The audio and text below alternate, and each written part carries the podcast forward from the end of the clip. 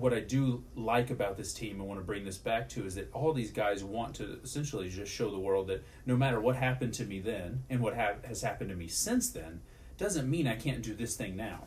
It doesn't mean that I can't come up with a cool idea like Alex did, execute that idea, which is what's happening right now, and literally, pardon the pun, blow it out of the water. Mm-hmm. Because no matter what has happened in your life, you can do whatever you want. You might have to make some modifications and adaptations to get there, or some modifications and adaptations to even get the idea started, but you can.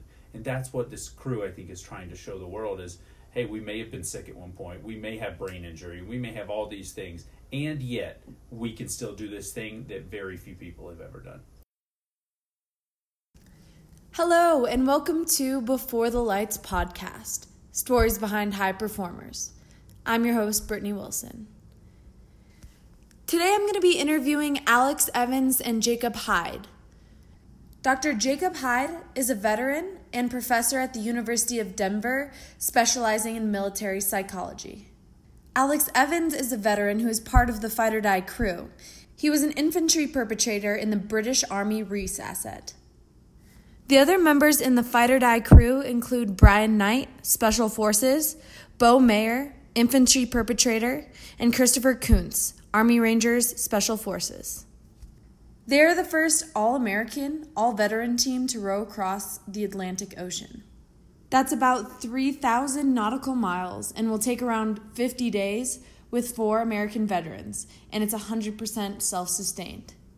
Today I'm going to be talking to Alex and Jacob about the story behind Fight Oar Die and what they hope to accomplish.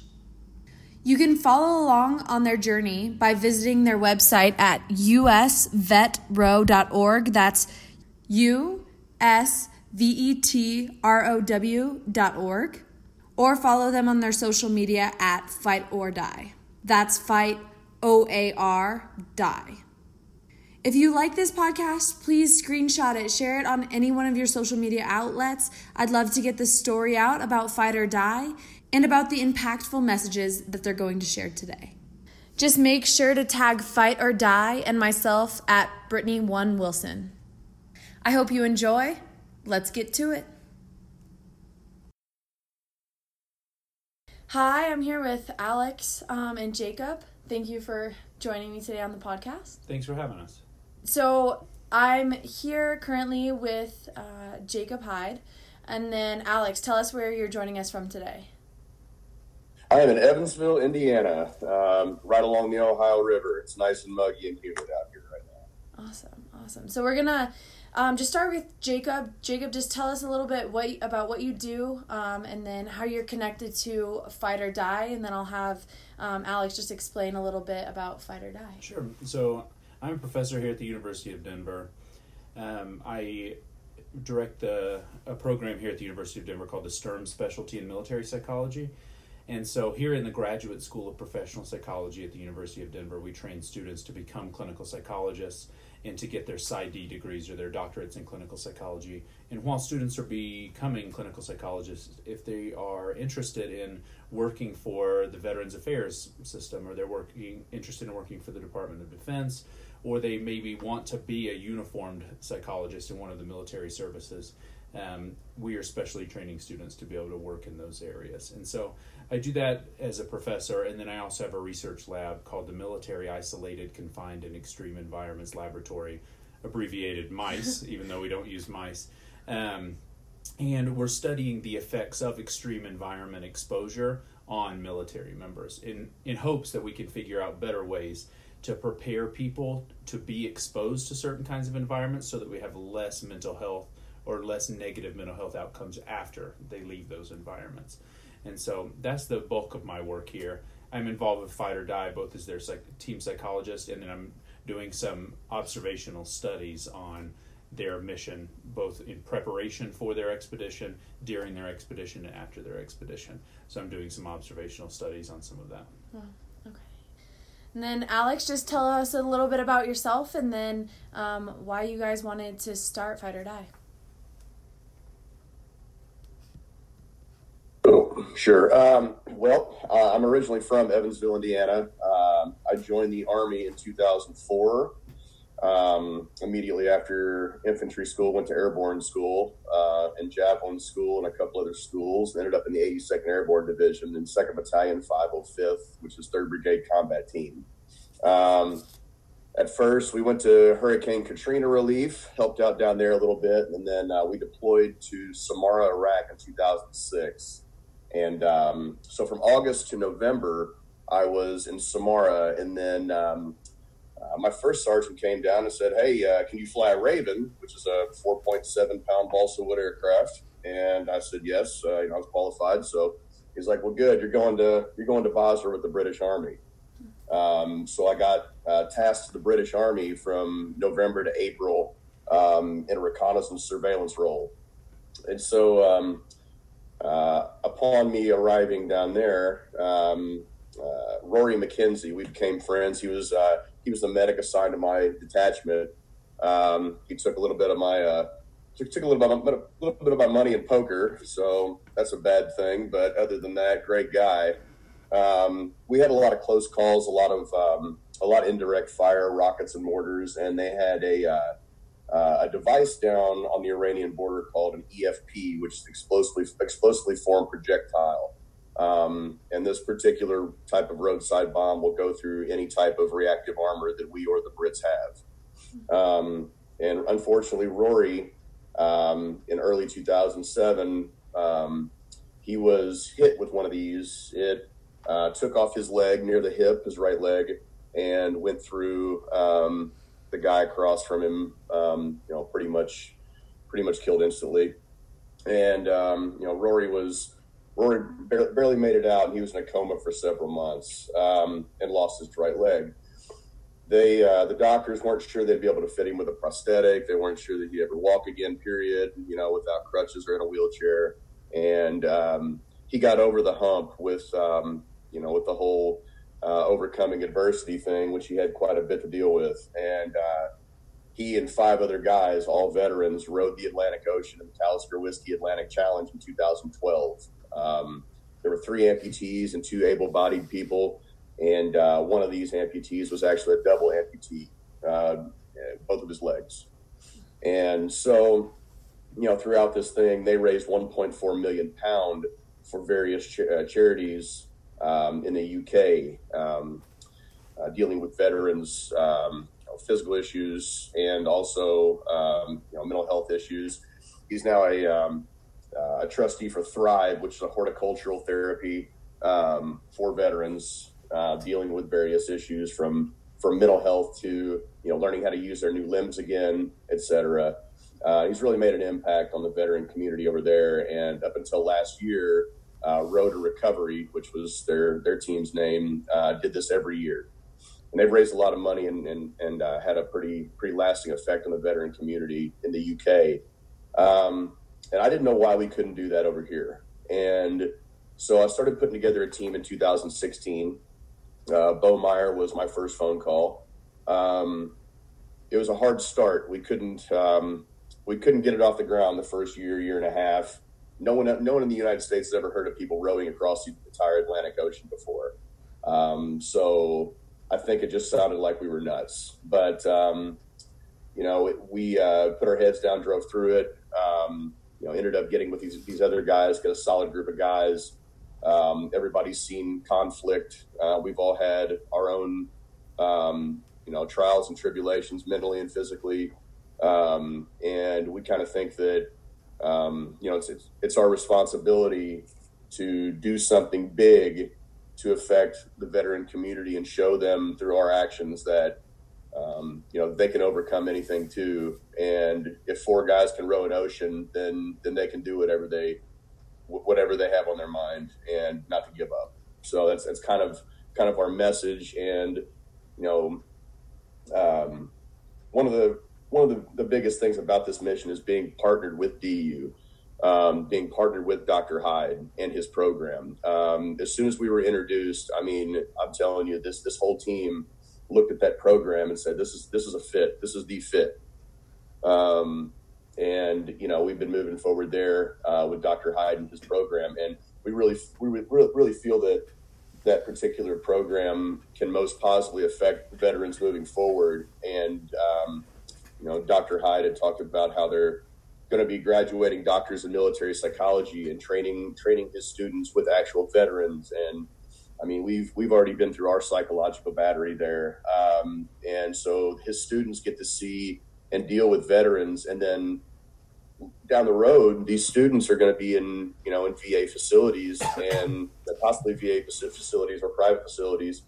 Um, and just the fact that they've dealt with veterans before, they're not just going to be somebody in a room that read a book. They they will have already, you know, established some sort of trust with the veterans they mean to serve and help. And uh, believe it or not, that that trust and that uh, that that I guess that chasm of understanding between the veteran and the civilian community it exists. It's very real, and you know he's helping at the same time to break that down a little bit.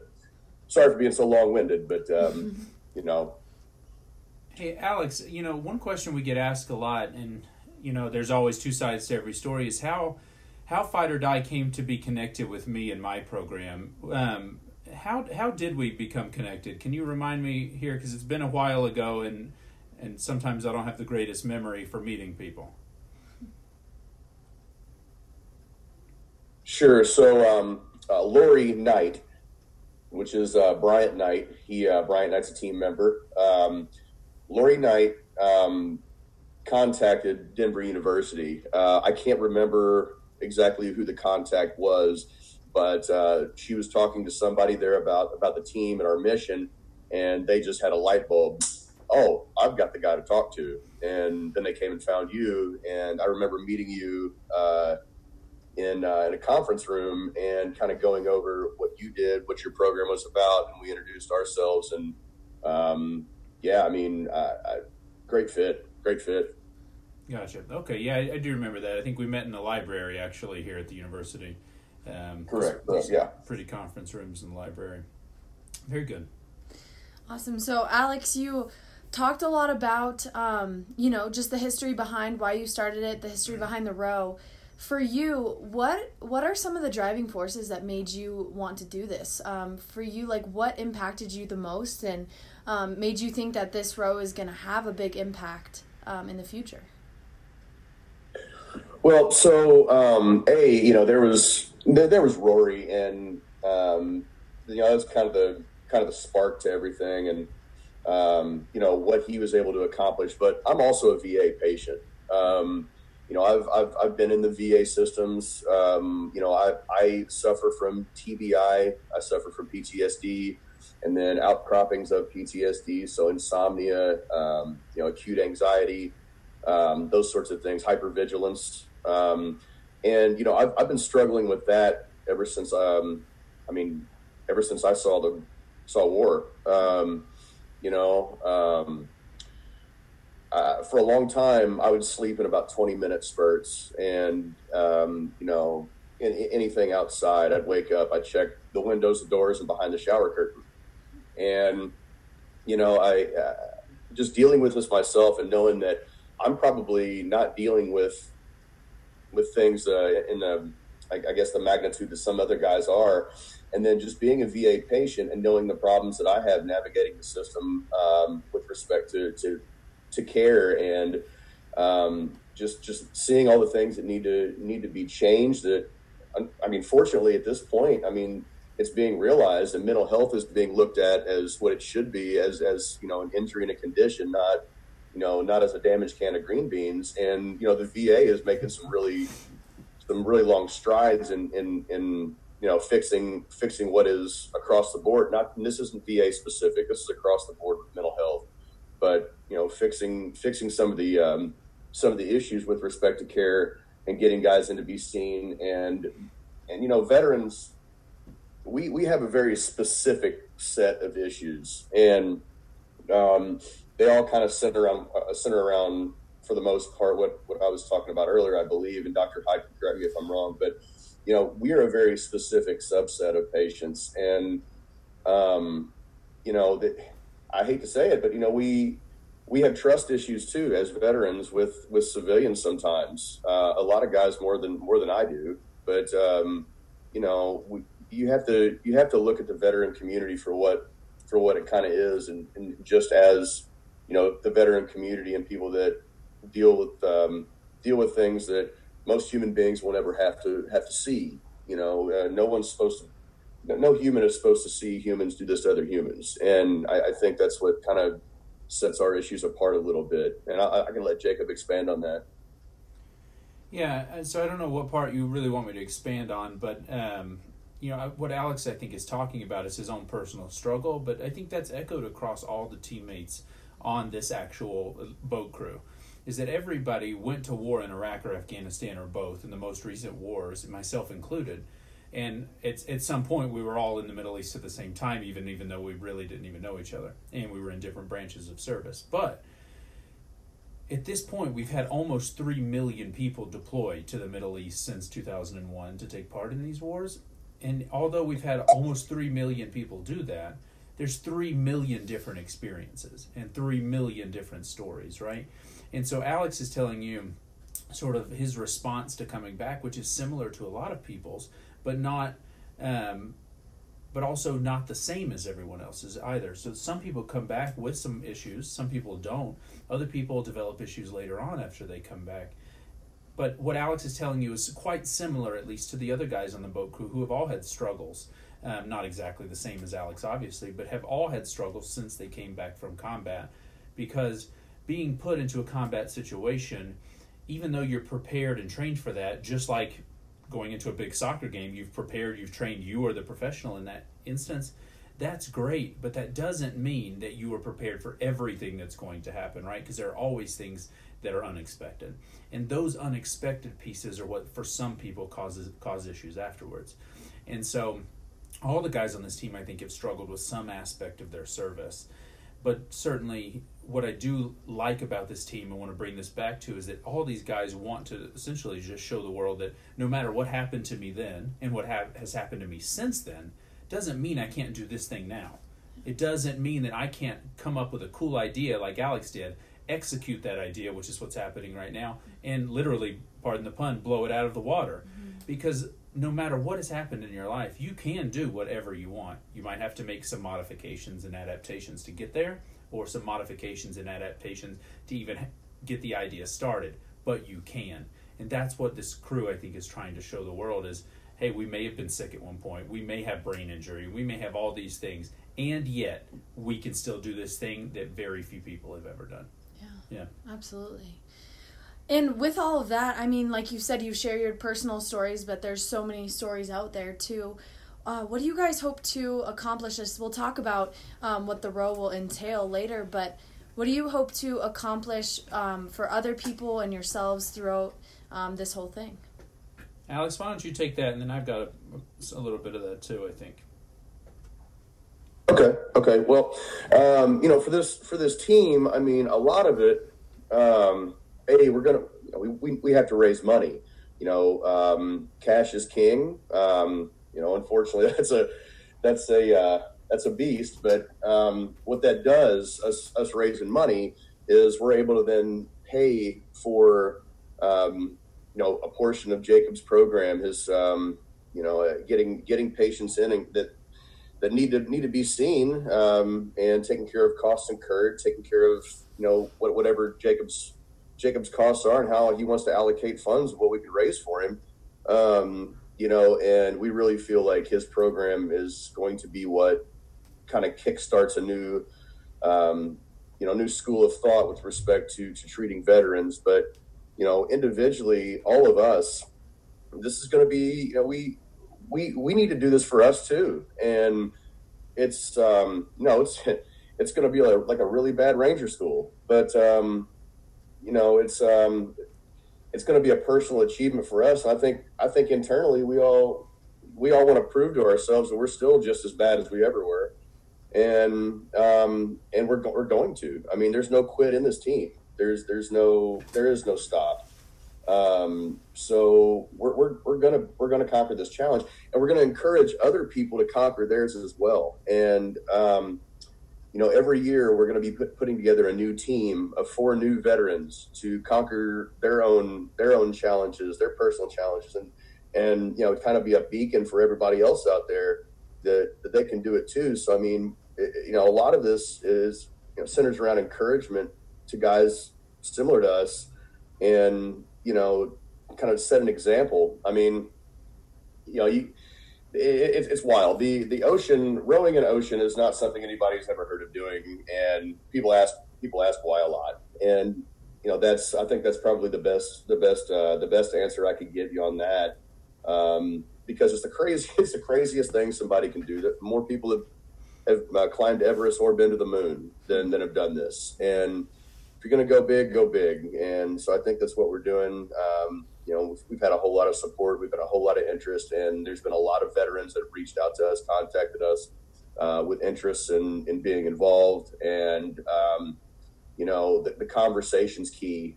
Um, being able to have something to have a conversation centered around and then be able to interject exactly what you're doing with it. Um, I think I think the, the conversation, the outreach, and the force multiplication, if you will, is um, is is key with respect to getting you know getting the word out and and reaching people and letting them know about the program and letting them know that you know they're not alone and we can you know we're still we're still fighting. So um jacob that's yeah, yeah. you got anything on that? Yeah so that's a, an awesome answer. I have to some of my science work uh, looks at space flight and astronauts and performance in space and so i have to cor- um, correct alex's fact about people being on the moon Alex said that more people have been on the moon than have rowed the Atlantic. That's not true. More people have been into space, hmm. but not to the moon. This is a commonly people think I, I, I, most people think we sent like tons of people to the moon back in the 60s and 70s but in reality we've only put a few people on the moon not that many and we kind of quit after this you know early 70s we decided you know this isn't really worth our time anymore not a great allocation of funds we should probably allocate it to believe it or not the defense department which is what we did hmm. but Alex is correct in that in this case, this is something that not a lot of Americans do. More people have been on top of Everest or been into space, certainly, than have rowed across the Atlantic. So it's a fairly exclusive event, and it's certainly something that not a lot of people want to do. But I think that one of the interesting things about this is that in terms of military service members and veterans, one thing we know about them is that they are very what we call socially responsible people. They choose voluntarily, at least uh, in, in the most recent wars, have chosen voluntarily to join the military.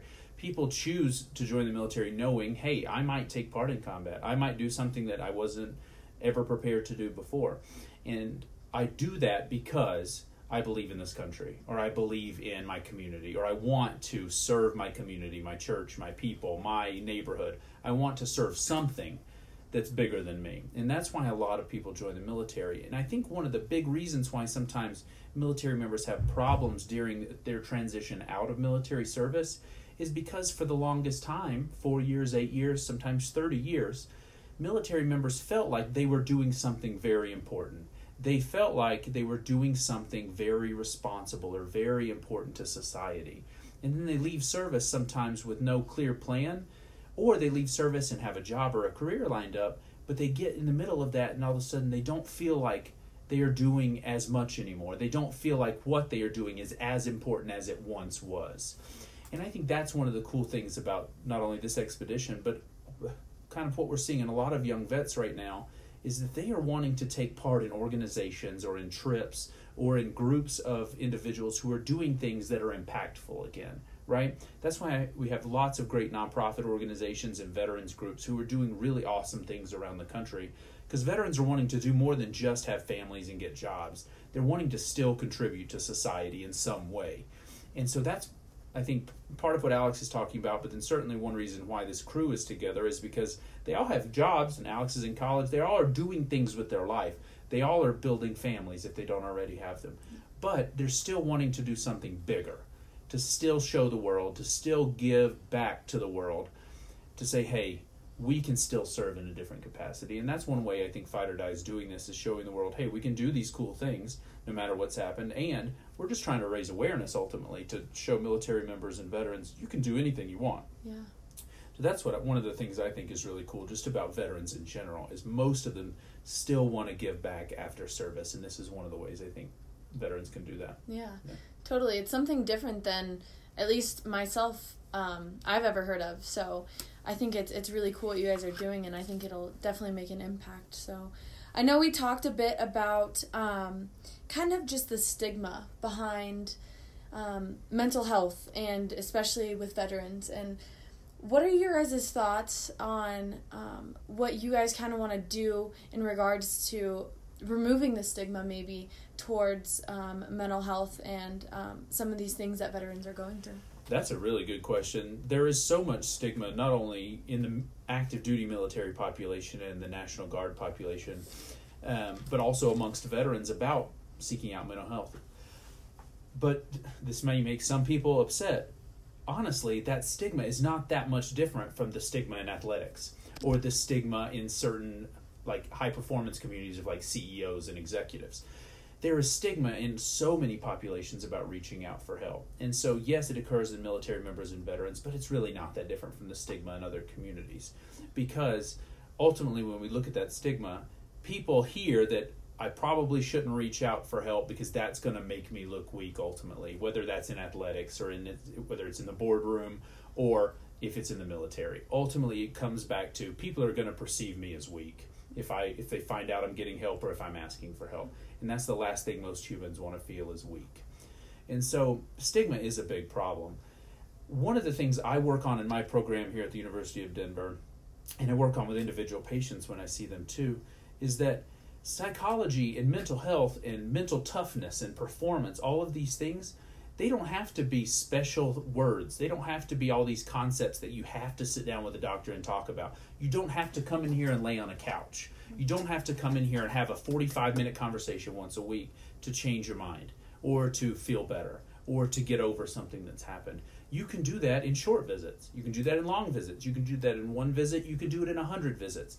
There's so many ways to think about changing your mind, so many ways to understand yourself better, so many ways to modify your cognition, modify your behavior, modify your emotions. There's so many ways to do that. It doesn't have to be sitting down for an hour once a week. It doesn't have to be taking pills. It doesn't have to be a combo of those 2 mm-hmm. things. There's a million ways you can start to feel better.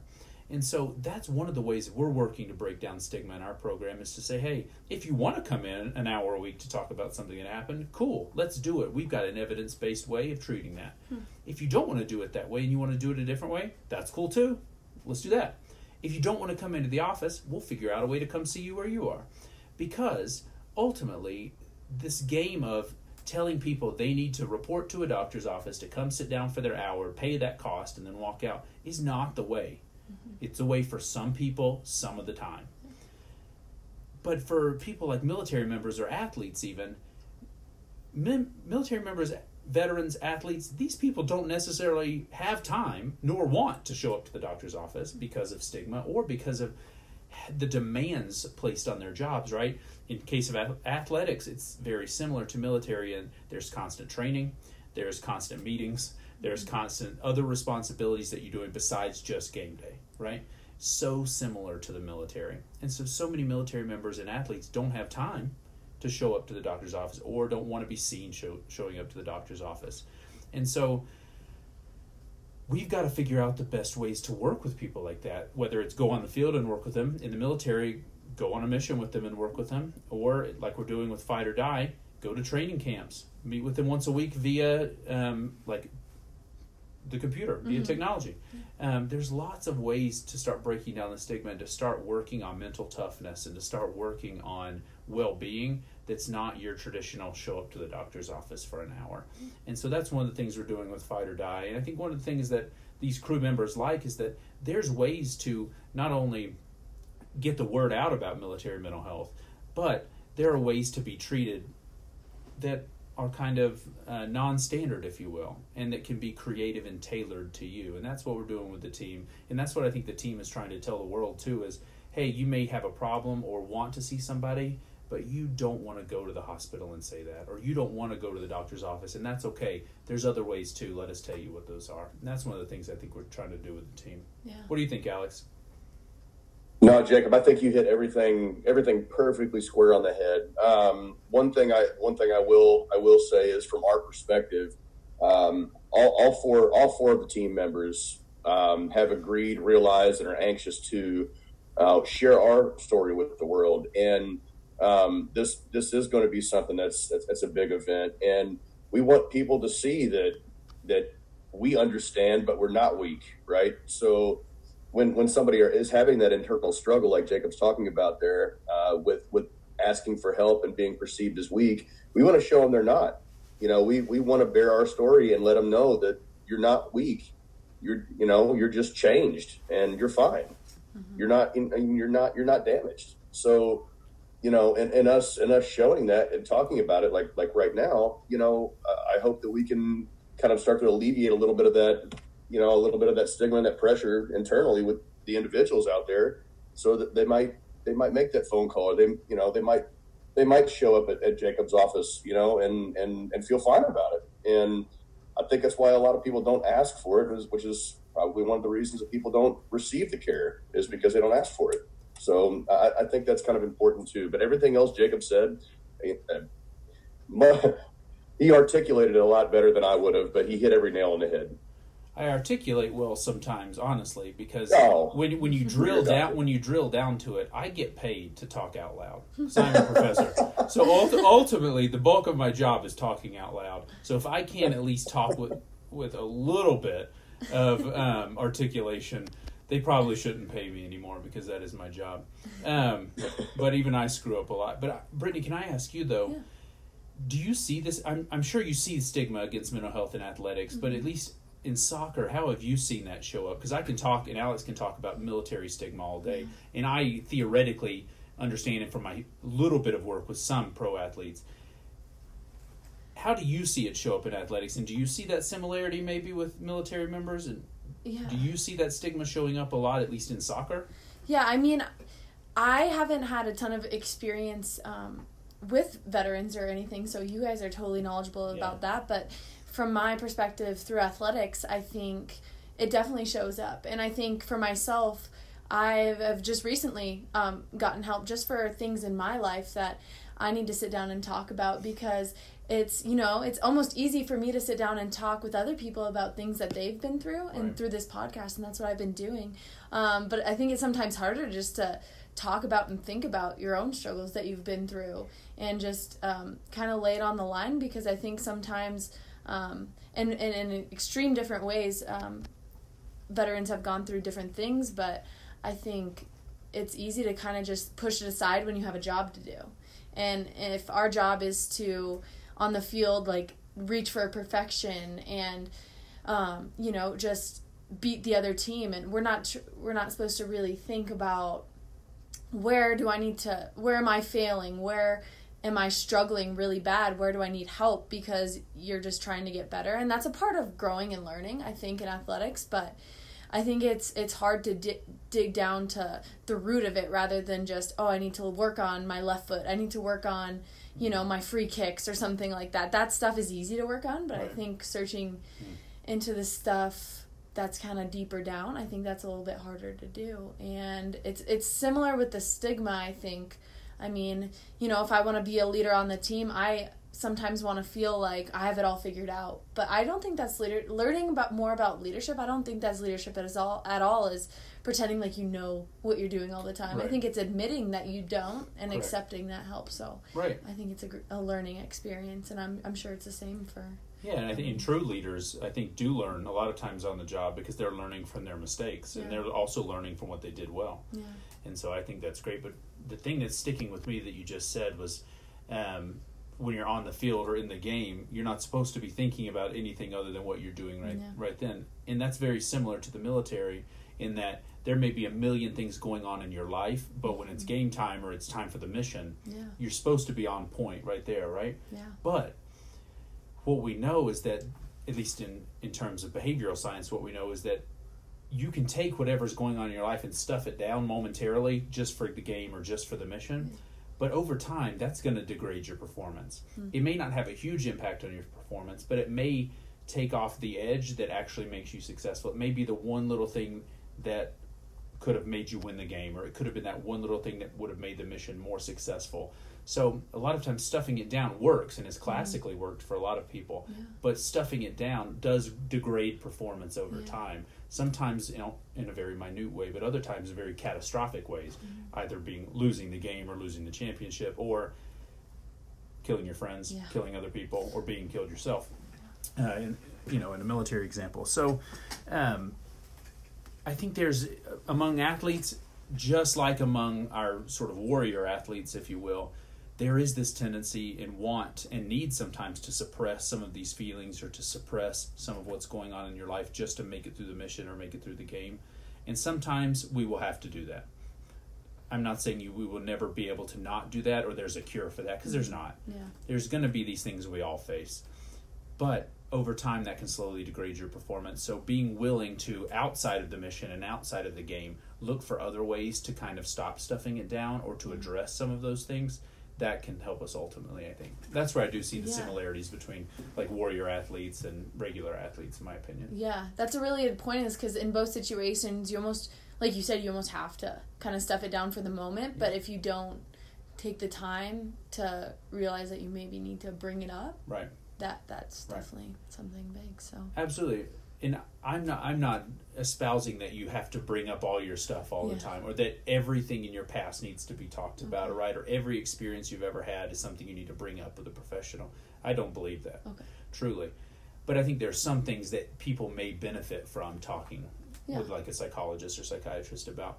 Um, but that's not everybody and it's certainly not everything. okay, But I think certainly more athletes could reach out for help. It's certainly we know more military members could reach out for help, and if we did that more often, I think we might see just a healthier fighting force. Yeah. At least in the military, we'd have a much more our readiness of the force would be a lot higher, and people would be much, um, much better prepared essentially to go to war, to go to combat than they are already. yeah. Alex, in your experience, how have you seen that either yourself or um, with guys you're working with? How have you seen maybe kind of just approaching this mental health aspect?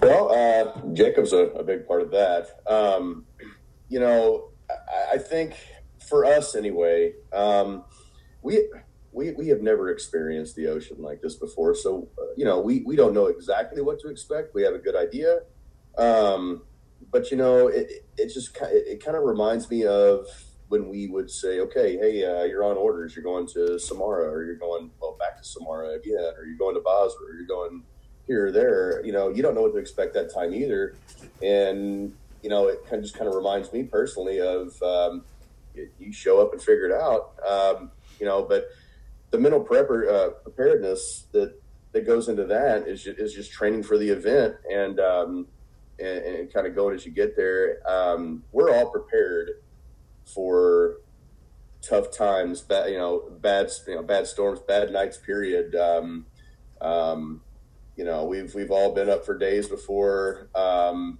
but I don't know if we've been in this kind of extreme environment for any one of us. Um, so Jacob kind of has has it tailored, uh, has a program tailored for us, and is going to be um, helping us along those ways, showing us tricks of the trade. And and when we go down to Mobile, Alabama, um, the second week in September through the first week of October, um, I imagine he probably has something cooked up to you know to to kind of in, induce that that feeling of you know sleeplessness and you know make us hallucinate and and monitor us and show us what we can do better and show us you know better ways to deal with our uh, our mental and physical fatigue and we'll get to experience that in kind of a similar environment so um, you know as far as um, you know preparedness mentally um, I think Jacobs is going to be a big part of that it's, um, it's likely going to be better than what we could have thrown together ourselves, and we're going to have a lot a lot better guidance. Um, and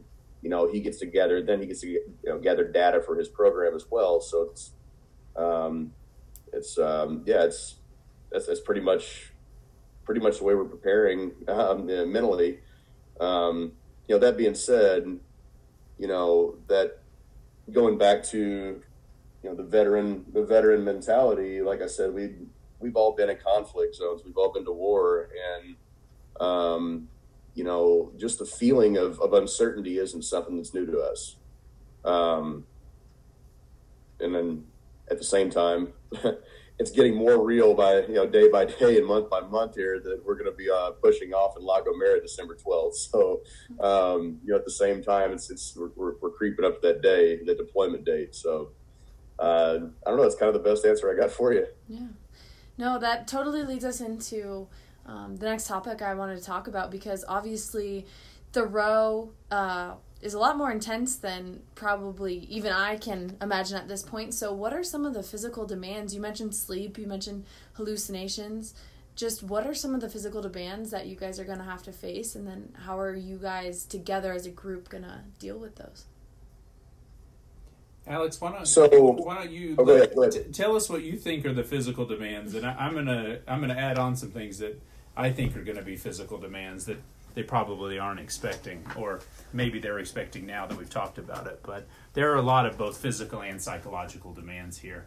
Ultimately, a demand Right. is in this mission any kind of stress physical or mental is stress right and so we're handling it all the same way we're not really bifurcating or dividing up here's how we're going to handle mental stress here's how we're going to handle physical stress stress is stress Yeah. right and so what the guys think is going to be stressful i also think is stressful but then i think some things are stressful too that they don't yet until they get there but alex what do you what do you guys think and i i, I think i asked all of you this when you came to my to talk with my class one time was what do you guys think are going to be the physical stressors here Um, you know, physically, um, and like like like Jacob said, I mean, you know, mental stress will turn to physical stress. Um, but um, you know, physically, we're we're rowing three thousand miles across the Atlantic Ocean. So, um, This is a I mean, in a very three basic. thousand miles. Yeah, you know, we, Alex, um, and, or all that we calculated on the team how many strokes we think each guy is going to row if it right at through the three thousand mile mark, and we came up with a number around one point six million strokes in or, for each person to ro- to get across this ocean. So over the course of this time, each of these guys is going to row one point six million strokes. So, 3,000 miles, you know, for some people, 3,000 miles doesn't sound like a long way, or some people can't even understand really what mm-hmm. 3,000 miles is. They kind of try to fit that into their existing schema of, of distance, but it's 1.6 million pulls on an oar, if you can imagine that, which is a long way. Sorry to interrupt, Alex. I just think it's so Oh, no, fascinating. It's 1.6 million rows per person, which is incredible to me. Crazy. Right. No, you're fine. And yeah, there's there, there's no rowboat on uh, on MapQuest. You know what I mean? So Yeah, It's kinda hard walk, to walk, figure bike, or that out, drive. but There's it- no row.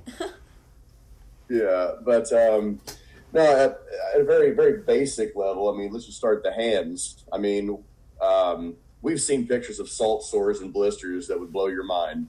Um, so we're going to have physical pain that we're just going to have to deal with, and um, you know that that that sort of thing. Um, you know, just the hands, but uh, you know there there are thirty and forty foot waves. Um, you know the, the the team that set the world record last year capsized something like seventeen or nineteen times.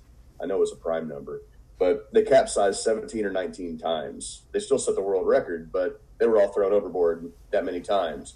So you know, uh, there's there's always a chance of um, you know of guys getting banged up by the boat flipping over on them, or you know, um, you know, catching an oar in the back of the head, or um, you know, we're we're preparing with uh, D-Day Response Group out of uh, Southeast Florida, and they're a bunch of old 18 Delta medics or uh, Special Forces medics. Um, great guys. They they run um, an incredible kind of trauma school. Uh, they train a lot of guys on maritime first aid and safety and um, you know they're going to come down to Mobile and they're they're outfitting us. I mean, we're going to have everything from staples to sutures to you know different types of uh, antibiotics to um, you know uh, pain medicines, and I mean they're they're, outfitting us, and you know those are the types of things we're expecting. I mean, we might have to suture each other at some point. Um, Alex, remind me, um, but in terms of physical stressors too, aren't uh, like leg muscles and calf muscles some of the first things to go on these kinds of long rowing expeditions because you're not using your legs so much? And I think about that only because, like in especially soccer, legs are key, right? Like your leg strength is is a, a lot of your like ability to play well. At least in terms of going on this boat, legs aren't going to be used as often. So, don't leg muscles tend to degrade fairly quickly amongst guys who have done this before? Well, so you lose you, you you get your sea legs and you lose your land legs, but no, the legs your legs are very important um, because you're you're pushing off essentially on a on a rowing seat that slides back and forth on a on a rail. Hmm. Um, and you know your legs are very important um, with with respect to building them. Um, well, also you know when you when you do leg strengthening exercises, uh, you build your core as well. Core is incredibly important here. Um, and you know when you uh, if you ever seen the guy that misses leg day, he, he can only get so big up top anyway. So um, no, they're they're incredibly important in building muscle throughout your body. They're incredibly important for your core, uh, and and you're you're using them constantly. Yeah. Um, and you know they kind of augment your um, you know, your back muscles, your, your, your lats and whatnot whenever you're whenever you're rowing. Um, but no, you're doing you're doing a whole lot of whole lot of pushing with your with your legs, but you're not walking around. You're on a 28 foot boat, so um, you're not using them so much for you know day to day support and activities. You're the only thing you're using them for is is to push off with. Um, so gotcha. yeah, they you know there there will be some atrophy there, but it's just because you're not running around, walking around, using them as they're meant to be used. Gotcha. And then there's the constant sun exposure, which is you know can be an issue here, and then the constant dampness because you're in the middle of the ocean, right? And it could be there could be lots of weather or storms. So you start to combine that stuff together, and we actually um, have have seen and heard from a lot of previous rowers who have done this that there's a lot of rowing naked because it can help decrease the salt sores and because it's so humid and sticky and salty and wet on occasion that a lot of this is a lot of naked rowing occurs just to kind of keep from getting those kind of sores or wounds. Isn't that correct, Alex? Right. Well, um, yes, you are correct. You yeah. are correct, and you know, that's that's one of those that's one of those things we're not exactly looking forward to, but it's going to be a a, ne- a, necessary evil. I mean, you know, the majority of us, the majority of us on a on a wet, cold night in the middle of Fort Bragg or Fort Benning, have literally slept like close to close with you know cl- closer than close with one another just to stay warm. I mean, hey, it is what it is. It's necessary. So uh, there will be a lot of naked rowing, um, and a lot of it has to do with the clothing and the saturation of the clothing that you're wearing. So if you're wearing, you know, some sort of trunk, we've got rowing shorts, which are kind of like bicycle shorts. Um, but um, you know, just just the, the saturation of it and it rubbing back on back and forth on your on your skin. Um, you know, there's it, you're, you're going to end up with uh, end up with some sores from that, and it being salt water. Um, it's just kind of a kind of a recipe for some pain. So to Jacob's point, there will be some naked rowing. Yeah, and so um, the biggest stressor that at least I'm worried about, both as a psychologist um, and just as a scientist, is sleep deprivation. Yeah. So the way that this row is going to occur is there's four guys on the boat, right? And so there's going to be shifts where they're rowing rowing about two hours per person and then sleeping for two hours and then repeat. And so the row itself is going to take between about 35 to 50 days, hopefully. There have been a few, short, you know, barely shorter than 35 days and some longer, obviously, than 50 days. But we're hoping somewhere in that time frame is how long it's going to take. And so with this schedule of rowing for two hours and then sleeping for two hours and then doing that over and over for that long, sleep deprivation is going to be one of the first stressors that pops up. So after the first couple days, sleep deprivation is really going to kick in. And so only being able to sleep for around two hours at a time really only allows your body to sleep for one big sleep cycle, right? Because one sleep cycle for most people takes somewhere around 90 minutes from hmm. start to finish. And in that 90 minutes, you can go from being barely asleep to very asleep at repairing your muscles and dreaming, all the way back to being barely asleep again. So, one whole sleep cycle takes right around 90 minutes. So, with two hours of sleep, or one sleep cycle essentially, um, after just a few days, sleep deprivation is going to kick in, which is going to not only decrease their cognitive performance and increase their emotionality. Mm-hmm. They're going to, their brains are literally going to be become more deficient at decision making. their decision making and executive functioning will all slow down, and their emotionality or their ability to deal with their own and other people's emotions that's actually going to go up where they're going to be more emotional and they're not going to be able to deal with each other's emotions as well as they could if they weren't sleep deprived. So, sleep deprivation is going to have this physical effect of just making people more tired in general, but it's also going to increase the likelihood of psychological issues and the, it's going to increase the likelihood of interpersonal functioning issues because everyone's going to be tired and irritated.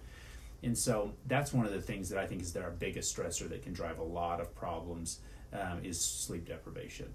And so whether it just be that interpersonal functioning of working with people on the team during the race or just trying to make it through your two hour rowing shift that's going to be tough being sleep deprived it's also going to be tough when you need to make a decision about navigation mm-hmm. right? Do we go this way? Do we go that way? It, there's a storm coming. Should we try to ride it out? Should we not? So when you've got four guys trying to decide should we ride out this storm? Should we go around it? But no one has slept really well in days. Everyone's physically exhausted. They've been out in the sun for days. Mm-hmm. talk about stress right? Yeah. physically and mentally.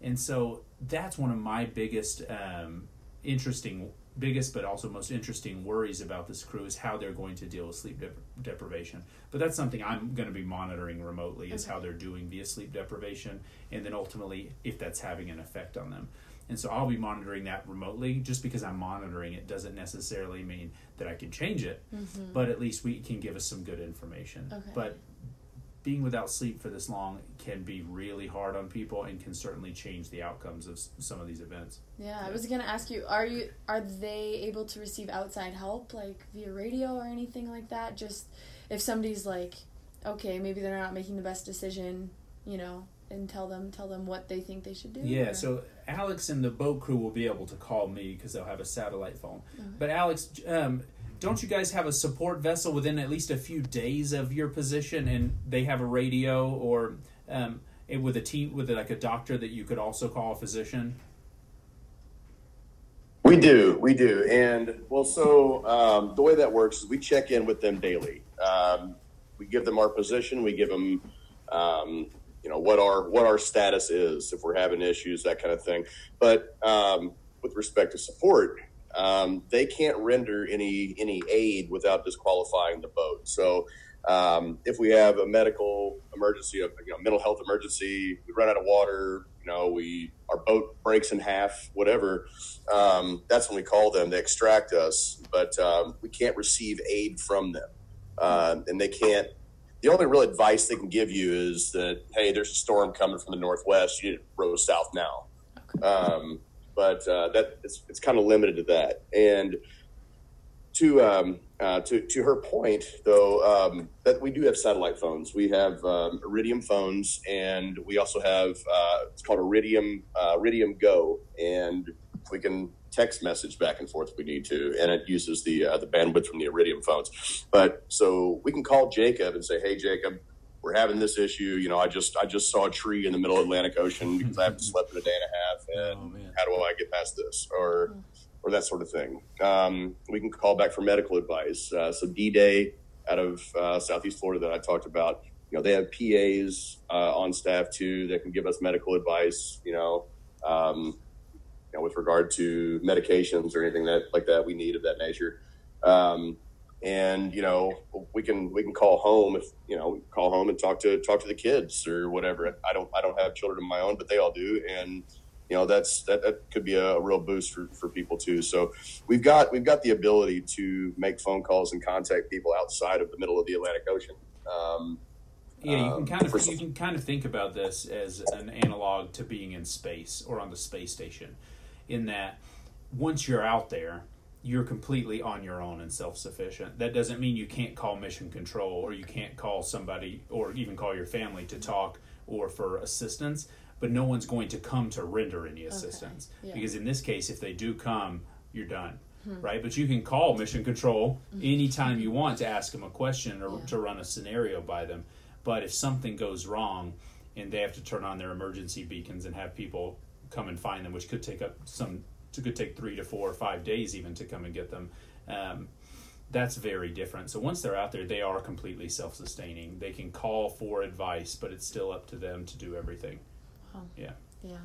So obviously, there's a lot of physical, mental, just demands in general of this row. Um, at the end of each podcast, I always just ask kind of athletes. Um, it's been mostly athletes so far. Just if you could go back, what would you tell yourself, or what kind of legacy do you want to leave outside of your sport? But um, it's a little bit of a different situation. So I think I want to ask you both individually just what do you hope, um, and we touched on this a little bit earlier, but what do you hope um, to get personally from this? Um, and what do you hope will happen in the future with your programs and everything? Uh, what do you hope to change? Alex, you want to take that?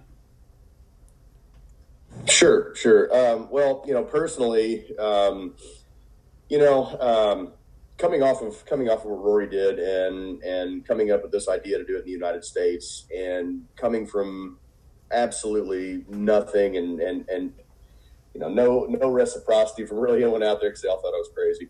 But um, you know, after the past couple years, and finally coming to the point where we're we're almost the starting line, and um, seeing something that you know that we all built together as four guys, you know, um, and you know, I'm not going to take all the credit on this at all. This has been four of us putting this together since you know for the past I guess 18 months. I just had the you know I just had the spark, you know, and it's been everybody, Bryant, Chris, Bo, everybody. You know, we've we've put this together together. We put put it together together, and you know, seeing seeing something that you know you created um, succeeding, you know, um, I think is going to be a huge a huge personal accomplishment for me, and I know it is for the other guys too. Um, and so, you know, just just just putting something together that succeeds and watching it positive, positively affect people, you know, through through Jacob's program, our outreach, our conversations daily. You know, personally, that's what gives me, you know, a lot of pride in what we're doing. Um, long term, I mean, and not even long term, you know, possibly very short term, we might be able to change the way that people look at mental health as a whole. We might be able to change the way that people perceive veterans. Um, we might be able to change veterans' lives personally um, and individually. Um, and you know, we're not we're not too far off of, of, of solving a huge problem. That's it's. I mean, the, the, mental health crisis and specifically the veterans' mental health crisis has been a scourge. You know, as of late. You know, the past several years or past 10, 15 years. And if you want to reach back to Vietnam, the past 40 years um, and you know just just being able to uh, being able to affect that um, I think is um, you know I, I, take a lot of pride in, in that, and uh, I'm more than confident that that's exactly what's going to happen, and we're going to really make our mark and change change the change change the world. I mean, you know, I, know it sounds it sounds uh, you know grand and magnificent, but you know we're, we're right on the cusp of, of changing the way this this works out and the way that people are treated and and you know changing lives. So you know I, I'm, I'm proud to be a part of it, and that's that's pretty much where I where I sit on that. Jacob, you know I um this kind this kind of work is personally very meaningful to me. And when I was back when I was in the military, I never had any idea that I would be where I am right now. But I am glad that I am. And a lot of people ask me if you could go back into the military or go back into combat, would you do it again? And my answer is always hell yeah, I would do it again because there were hard times and there were bad times during combat and there were very bad times afterwards after I transitioned back to living here and just becoming a college student. Um, so yeah, I would do it again because it made me who I am, and it brought me to this place right here. And this place right here, right now, is working with Fight Oar Die. And I believe in the mission of Fight Oar Die on so many levels. Number one, just because I'm a vet and I love to see other vets succeed and try and change the world and continue to do big things for the community. But then, as both a psychologist and a scientist, this hits all of the buttons for me. This is my research interest isolated, confined, in extreme environments. This is one of those extreme environments. This hits my clinical interest, which is military members and veterans. This hits all the things for me that I feel like are important. And so I love what this crew is doing. I love working with the crew. And we see so many military members and so many veterans who are physically unhealthy, who are overweight, who are obese, have multiple kinds of physical and mental health problems. But just because they have those things or have had those things doesn't mean they can't do something like this. And expeditions like what Fight Oar Die is doing, trips like organizations like Outward Bound does, these kinds of things, while not being traditional mental health or being traditional physical health kinds of remedies, they can be helpful. Mm-hmm. They can change people. They can make people healthier. And so I believe in what Fight Oar Die is doing, And I really believe that veterans and service members, no matter their age, can do activities like this and can take part in efforts like this. And these kinds of things can change their life. They don't always have to be with a doctor. They don't always have to take a pill. They don't always have to do those things. They can do things just like this Yeah. in order to change themselves and to change the world around them. And so that's why I believe in this crew and that's why I love being a part of it. Yeah, absolutely. And I'm so excited to follow along and see um, what you guys do with this. And I want to thank you both for not only joining me on the podcast today, but for your service and all that you continue to do. So thank you guys Absolutely. so much. Thanks for having me on, Brittany. Thanks for having us on. We really appreciate it. Absolutely. Thank you so much. And on behalf of the rest of the crew, thank you so much. Thank you so much for listening, and I hope you enjoyed the message from Alex and Jacob today. If you did, again, please share this on any of your social media outlets so people can follow Fight Oar Die, support them in their journey, and hear more about their mission. Again, you can go to usvetrow.org or follow along on their social media outlets at Fight Oar Die. I hope this story inspired you to go out, live your story, and don't be afraid to share it.